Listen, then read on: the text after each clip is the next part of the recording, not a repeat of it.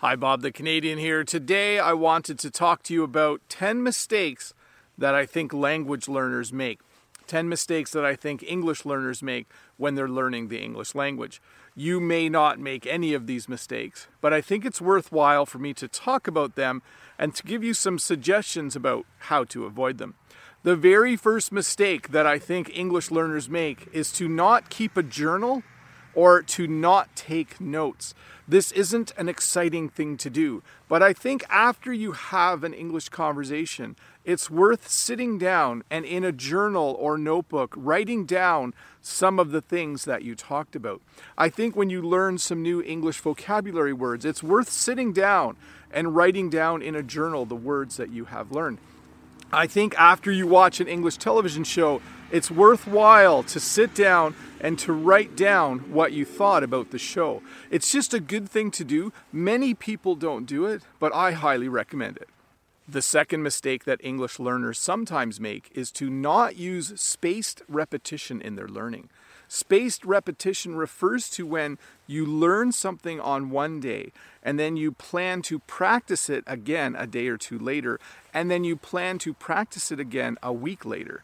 So if you learn a vocabulary word on a Monday, you should plan to review that word on a Tuesday or Wednesday and then try to use it in a conversation or in some writing a week later.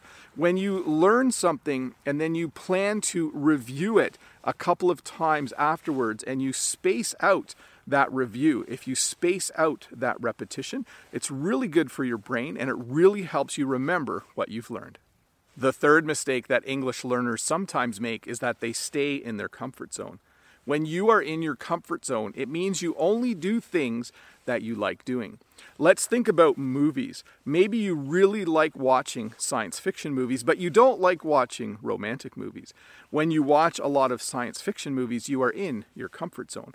But you shouldn't stay in your comfort zone when you're learning a language. You should plan to watch movies from all different genres. You should watch romantic movies. You should watch police movies. You should watch science fiction movies. You should make sure that you're watching a wide variety of things. Maybe you only like reading the news from your own country. Maybe that's your comfort zone. But you should get out of your comfort zone and you should read the news from other countries as well. This will help to broaden the amount of vocabulary that you are learning and it will just expose you to a lot more different ways of expressing yourself in English. A fourth mistake that English learners often make is that they only study at night when they're tired and crabby and in a bad mood. I know this is when most of you have time to study. Most of you are in school all day or you're at work all day, and the evening is really the only time when you can study. But you should build a little bit of time in to each morning so that you can study when you're fresh and, and just able to learn better, even if it's only five minutes. Remember, the first point I made is that you should keep a journal. Maybe every morning when you get up, you should look at what you wrote in your journal the day before as a way of just thinking a little bit about the English learning that you've done and thinking a little bit about English for the day. Another great thing to do is to simply listen to English music first thing in the morning when your mind is fresh and you're able to learn things really well. The fifth mistake that English learners sometimes make is they forget to take a break. If you have been studying English for five days straight, maybe take a day off. If you've just finished a 30 day English learning challenge, maybe take a day or two off. The mind isn't made to learn things nonstop. It can be very difficult to learn every day if you're studying something like the English language. It can make you very tired and it can make you mentally fatigued. So, if you plan to learn English, I would make sure you plan to learn on certain days, but also plan to give yourself a little bit of a break once in a while. The sixth mistake that English speakers sometimes make is that they allow fear to stop them from making progress. It can be a little bit scary to have an English conversation. You might be afraid to take an English test, and this might stop you from doing those things. But it's kind of a mistake. I know that sounds a little harsh, but you shouldn't allow fear to stop you from doing things that will be really good for your English learning. So try to find ways to be calm and to overcome fear so that you can do things that will just help you progress in learning the English language. The seventh mistake that English learners often make is that they don't set goals. Even if your goal is a really simple goal, maybe your goal is to learn five English vocabulary words every day. This goal will help you make progress while you're learning English. And if you remember, the very first thing I mentioned is that you should keep a journal. Having goals and writing those goals in your journal is just a really good idea. You could write in your journal, My goal this week is to learn five vocabulary words every day. And then every day when you learn those words, you could write them in your journal. So, one of the mistakes that English learners make is to not set goals. Small goals, large goals, long range goals, any kind of goals that you set will really help you when you're learning English. The eighth mistake that English learners sometimes make is that they find a method for learning the English language and then they only use that method. Finding a method is an excellent thing to do, but you shouldn't use just one method when you're learning a language.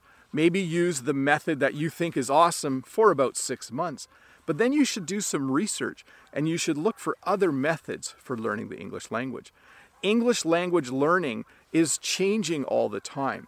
Methods that we thought were a good idea 10 years ago maybe aren't anymore. There might be new ideas that will really help you make progress when you're learning the English language. So, find a method, use it for a while, but then reevaluate after a few months and maybe look at other methods for learning the language as well.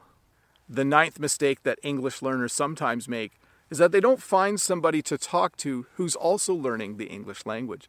It can be really helpful to know a fellow student who's going through the same challenges as you. When you decide to do something difficult like learning English, it's always nice to have someone to talk to about it. You can complain a little bit, you can ask questions, you can give advice. Certainly, having someone to talk to about the learning process, having someone to talk to about how difficult it is to learn English can just really help you and motivate you, and maybe it will motivate them as well. So, another mistake that people make is not finding someone to talk to who's also learning this crazy language. A tenth mistake that people sometimes make when learning the English language is that they spend a lot of time doing the things they like and they avoid doing the things that they don't like. This is a mistake when you're learning a language. If you are someone that really likes reading in English or loves listening to music in English, don't forget that you should also be doing some writing. You should be having some English conversations. You should be learning some vocabulary and studying a little bit of grammar as well. So it's a mistake to only do the things you like. Anyways, Bob the Canadian here. Thank you so much for watching this video. I hope you were able to learn a little bit from my description of 10 common mistakes that language learners make. Uh, and it was a lot of fun to make this video. I hope you enjoyed it. By the way, if you are new here, don't forget to click that red subscribe button over there. And if everyone could give me a thumbs up, that would be awesome. And if you have a little bit more time, why don't you stick around and watch another English lesson?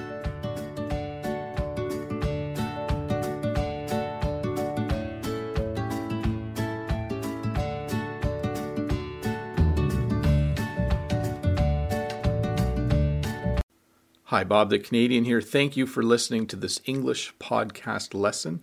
If you would like to support me, in the work that I do as an online English teacher, please visit patreon.com slash Bob the Canadian.